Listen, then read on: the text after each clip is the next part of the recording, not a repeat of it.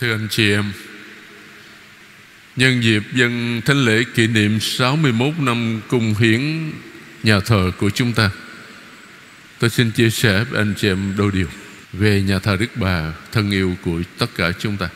Sau khi trải qua rất nhiều khó khăn, Nhiều thử thách, Nhiều gian truân, Thì vào ngày lễ Đức Mẹ Mân Côi, Ngày 7 tháng 10 năm 1877 thì Đức cha Isidore Colombe tên Việt Nam là Mỹ lúc đó ngài đang là giám mục Sài Gòn ngài đã chủ sự nghi thánh lễ và nghi thức đặt viên đá đầu tiên để xây dựng nhà thờ Đức Bà của chúng ta ngày hôm nay. Đây là nhà thờ thứ ba, thưa anh chị em. Tất cả chúng ta đều thấy cũng trong cái sự quan phòng rất kỳ diệu của Thiên Chúa nhà thờ được xây dựng tại một cái vị trí rất là đẹp. Và cái nhà thờ này do một kiến trúc sư người Pháp là ông Jean Le Bourra. Chính ông vẽ kiểu cho nhà thờ này. Và chính ông cũng trúng thầu để mà xây dựng nhà thờ này với 18 cái đồ án thiết kế khác nhau, nhưng 17 cái khác, bị chính quyền Pháp lúc đó là loại bỏ và cái của ông là được chọn. Và phải nói là cái việc xây dựng nhà thờ Đức Bà của chúng ta vào thời điểm ngày xưa đó, cách đây 140 năm thưa anh chị em, hơn 140 năm chút, thì phải nói là một cái kỳ công. Bởi vì trong có hơn hai năm rưỡi thôi, thì đã xây dựng xong tất nhiên, lúc đó chưa có hai cái tháp kẽm ở phía trên. Lúc đầu giống y nhà thờ Đức Bà Paris vậy đó. Còn hai cái tháp kẽm đến năm 1895 đó, thì ông kiến trúc sư Fernand Gardes mới xây dựng tiếp như chúng ta thấy ngày hôm nay. Và đến ngày lễ phục sinh, ngày 11 tháng 4 năm 1880 thì cũng chính Đức cha Isidore Colombe đã dân thánh lễ gọi là khánh thành và cung hiến bằng thờ. Mộ của đức cha Colombe ở nằm ở phía sau chỗ phòng thánh, thưa anh chị em. Có ba mộ, các ba mộ của ba đức cha, trong đó, trong số đó có đức cha Isidore Colombe. Và chính ngài đó, thưa anh chị em, kính màu của nhà thờ này, chính đức cha Colombe đã viết thư tay gửi sang bên Pháp qua trung gian của nhà mép tại hội thừa sai Paris hải ngoại đó, để xin cái nhà gọi là làm kính màu Loaring ở thành phố Sạc rỡ bên Pháp làm tất cả kính màu theo cái ý của ngài.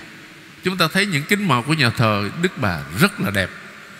Nói về đời sống của các thánh, nói về sự tích thánh kinh và cách đây chừng hơn hai năm Sau nhiều lần mà tôi đi sang bên Pháp Để mà lo việc trùng tu sang châu Âu thì đúng hơn. Pháp, Bỉ, Đức chủ yếu Hà Lan, Luxembourg. Nhưng mà Pháp, nhất là Đức thì đi nhiều hơn. Tôi đến thành phố Sartre. Cái dịp mà Hội đồng giám mục Việt Nam đi Eslimina Rồi Đức Tổng Phaolô Bùi Văn Đọc chết đột ngột ở bên Roma đó khi mà tôi đến chỗ cái hãng kính màu Lorin đó, tôi nói rằng, tôi nghe nói rằng hồi xưa cách đây một trăm mấy chục năm rồi, Đức cha Colombia đã viết cái thư tay để đặt, gọi là đặt hàng đó, mua kính màu ở tại đây. Cái thư đó quý vị còn giữ không? Còn nói còn. Ở đây chúng ta phải thắng phục người Pháp và giữ cái tư liệu. Tôi nói rằng họ mở ra liền. Đây, cái thư, cái chữ viết tay của Đức cha Colombia đây cho nên anh chị em thấy tất cả các vị mục tử hồi trước đều hết sức là quan tâm để làm sao cho cái nhà thờ Đức Bà của chúng ta nó gọi là nhà thờ là cái nơi thờ phượng Chúa mà nơi dâng linh cho Thiên Chúa trở, trở nên quy nghi trở nên thật đẹp. Và cái nhà thờ của chúng ta là một tuyệt tác kiến trúc Roman Gothic thưa anh chị em. Tôi nói lại một cái vài dòng cái về cái lịch sử hình thành nhà thờ Đức Bà để cho anh chị em biết, để mà chúng ta phải hãnh diện về cái nhà thờ này. Và chúng ta là con cháu của các bậc tiền nhân trong đời sống đức tin. Cái trách nhiệm của chúng ta đó là phải giữ gìn, phải bảo vệ, phải tôn tạo, phải trùng tu cho cái nhà thờ này. Giữ mãi cái vẻ đẹp tinh tuyền và kéo dài cái tu thọ hàng trăm năm nữa. Có nhiều người thắc mắc hỏi tôi hỏi gì chứ tại sao khi mà chúng con thấy khi mà Khánh Thành á, thì có lễ Khánh Thành rồi cung hiến bàn thờ. Bây giờ còn tại sao mà ngày 9 tháng 12 thì năm 1959 thì lại có cái việc cung hiến nữa. Thưa như thế này anh chị em Chúng ta cũng trở lại lịch sử một chút. Đó là điểm thứ nhất. Điểm thứ hai tôi muốn nói với anh chị em nè.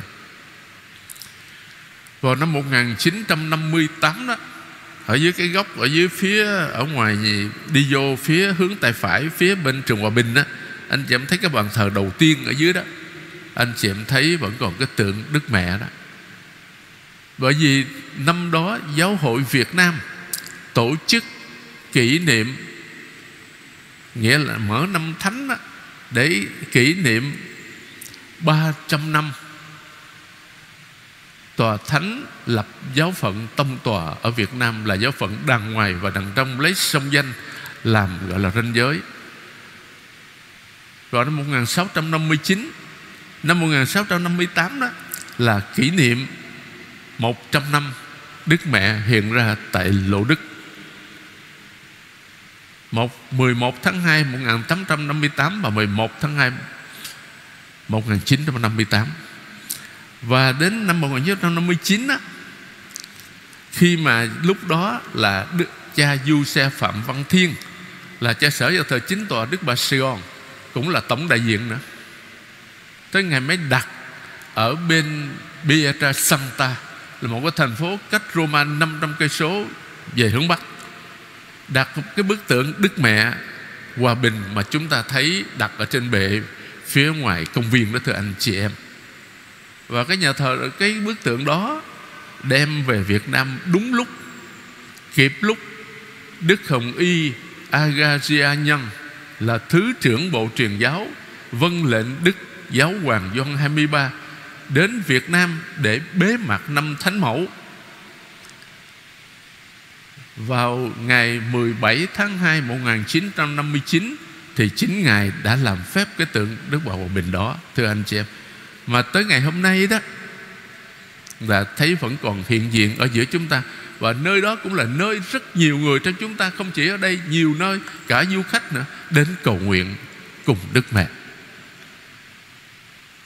Ngày 5 tháng 12 năm 1959 Thì Tòa Thánh nâng nhà thờ Đức Bà lên hàng vương cung thánh đường, tiểu vương cung thánh đường.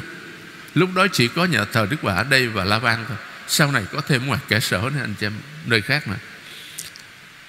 Thế thì ngày 9 tháng 12 1959 á, Thì Đức cha Simon Hoàng Nguyễn Văn Hiền Là giám mục người Việt Nam đầu tiên Của giáo phận Sài Gòn Vẫn ở chế độ tông tòa Chưa phải là chính tòa. Thì chính Ngài đã dâng thánh lễ Để cung hiến cái nhà nhà thờ Đức Bà được nâng lên hàng vương cung thánh đường. Nó là như vậy thưa anh chị em cho nên chúng ta nhìn lại một chút lịch sử để chúng ta biết cái những gì đã xảy ra. Cái điểm thứ ba tôi muốn nói với anh chị em, trải qua 140 năm qua, nghĩa là trải qua 61 năm gọi là gọi là cung hiến đó, cái lịch sử, nhìn lại lịch sử chúng ta thấy tại nhà thờ Đức Bà này đã diễn ra biết bao nhiêu sự kiện quan trọng, thưa anh chị em.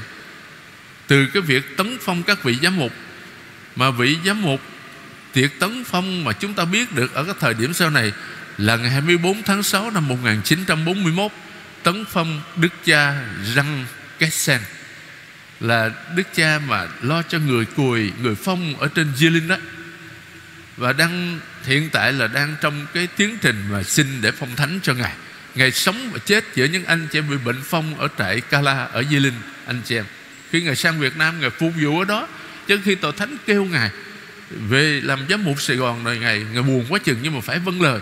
Ngày xa những người thân yêu. Và sau khi ngày nghỉ hưu 1955 đó, thì thay vì về Pháp an dưỡng ngài xin trở lại trại phong đó. Và ngài chết giữa những anh chị em thân yêu của mình với cái bệnh phong như họ.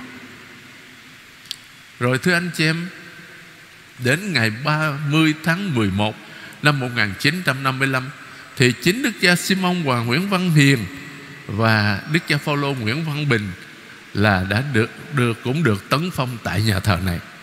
Đến ngày 11 tháng 8 năm 1974 Thì có ba đức cha ờ, Được Đức Hồng Y Rossi, Lúc đó là Bộ trưởng Bộ truyền giáo, Đã tấn phong ở tại nhà thờ này.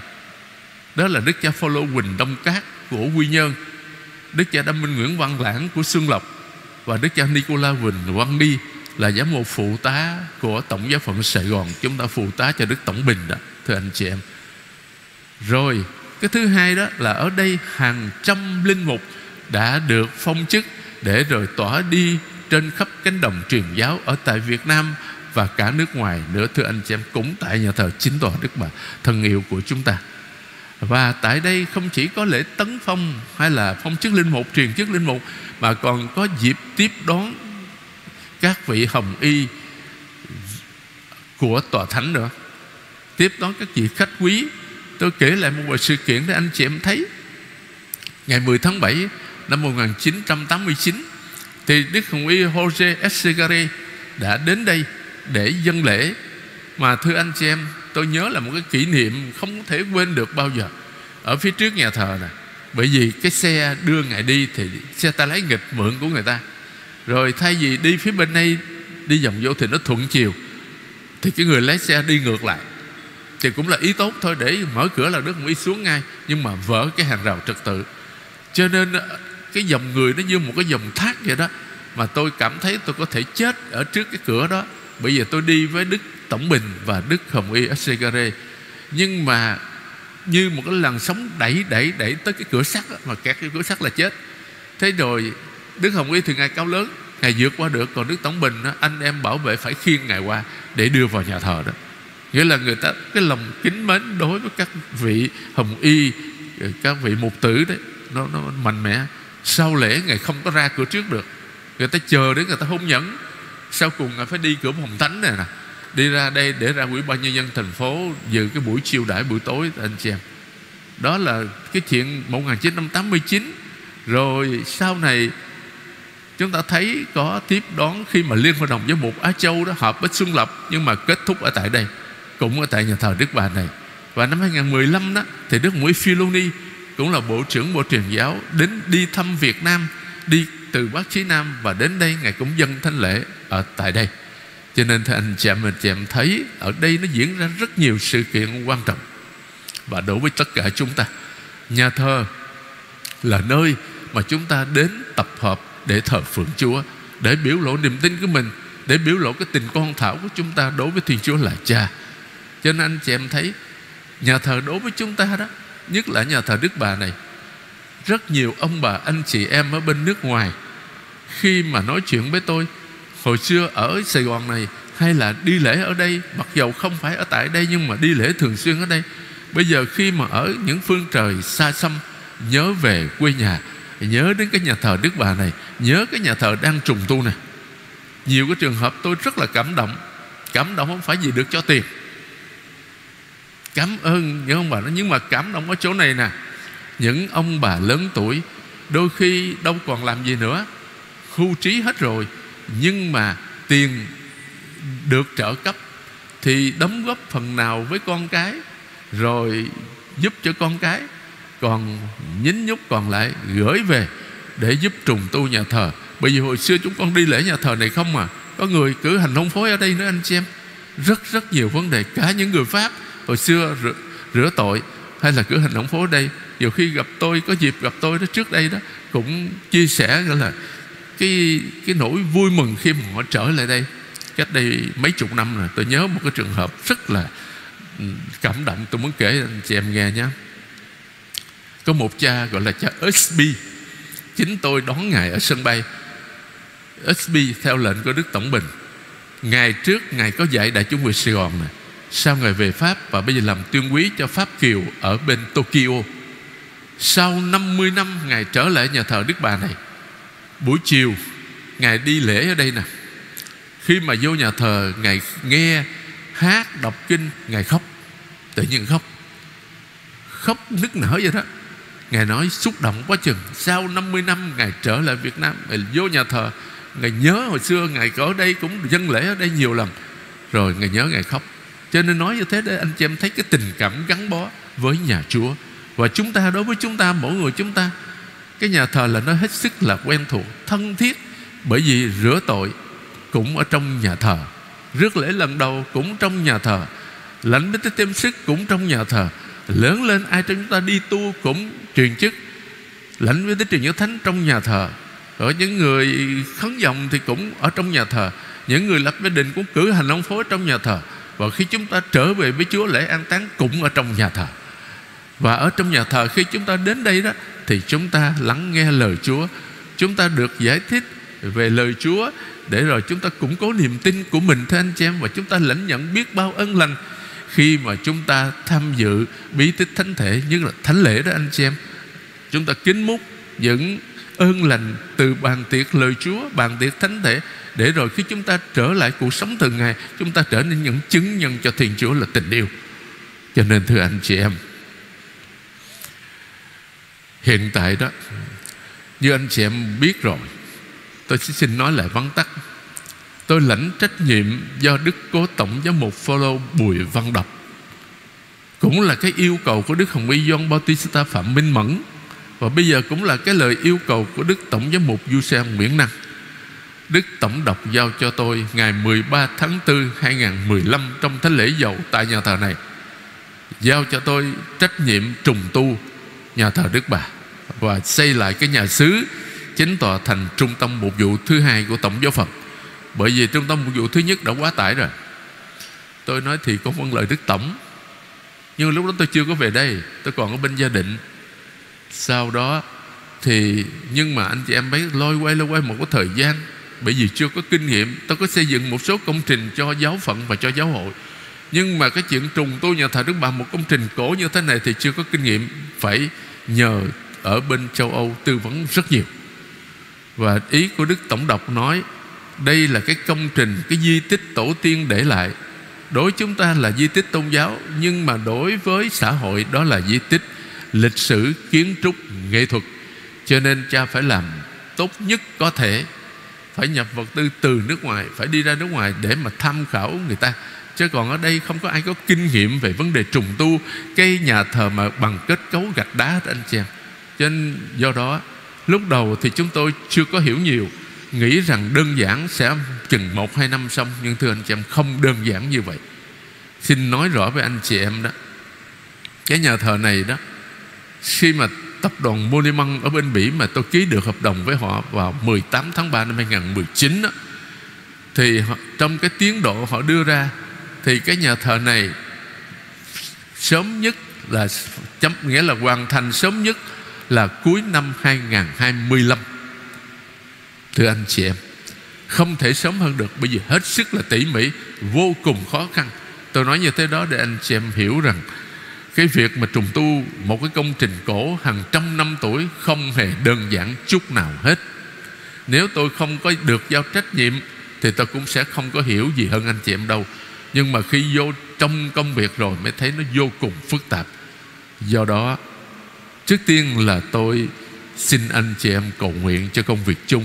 Tôi đã được giao trách nhiệm Và Đức Tổng đốc đã trăn trối cho tôi Trong phi trường trong sân bay sạc đời gôn Thì tôi lãnh cái lời trăn trối đó. Thì tôi nói thật với anh chị em, Nếu mà tôi vì cái trùng tu nhà thờ Đức Bà này Mà tôi chết, Tôi có ngã gục đi nữa Thì tôi cũng rất là vui.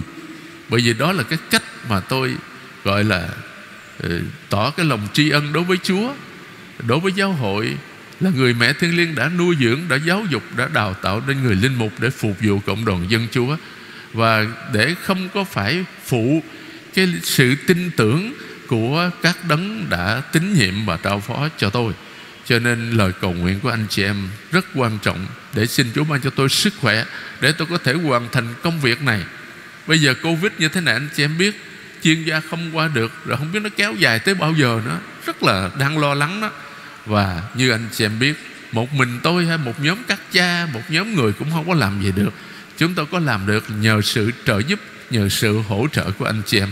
Cho nên hôm nay, Nhân dịp mà kỷ niệm 61 năm cung hiến Vương cung Thánh đường Đức Bà Sài Gòn, Vương thung gọi là vương cung mình gọi cho nó phải gọi chính thức là vương cung thánh đường chính tòa đức mẹ vô nhiễm nguyên tội nó gọi cho đúng vậy, nhưng mà tiếng mà chúng ta quen gọi nó quen là nhà thờ đức bà.